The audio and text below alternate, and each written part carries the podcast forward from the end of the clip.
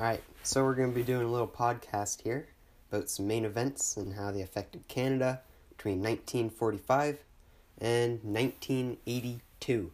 So let's just jump into it. Alright, so we've got the Cold War from uh, February 1945.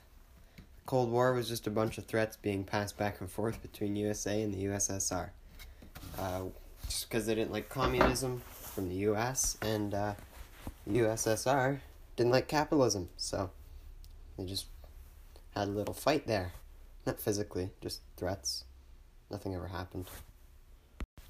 Alrighty, up next we've got Korean War. So, 1950 to 1953, there was the Korean War. Uh, this was a war between South and North Korea. North Korea being communist and South Korea being capitalist. North Korea had a lot more money and weapons, so they decided to take South Korea. And uh, they had most of South Korea captured except for one tiny little speck on the map. And then uh, USA decided they didn't want communists to spread. And then they helped South Korea fight their way back to the 38th parallel, which, by the way, was right where they started. And then North and South Korea had little small battles over the next few years, back and forth. But nothing really happened, and they stayed at the 38th parallel. Alright, so up next we've got the Human Rights Movement from January 1946. Pretty sure the title speaks for itself, but I'll still give a brief summary. Uh, basically, it just came out with some rules that say what you can and can't do to people, and uh, what you're allowed to do, and uh, basically increase the livability of our country, which is nice. Great.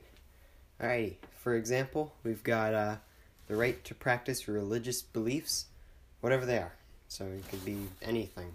Alrighty, so jump forward a bunch of years to 1965. We've got the Auto Pact, which is the agreement that allowed free trade of automobile parts between Canada and the US.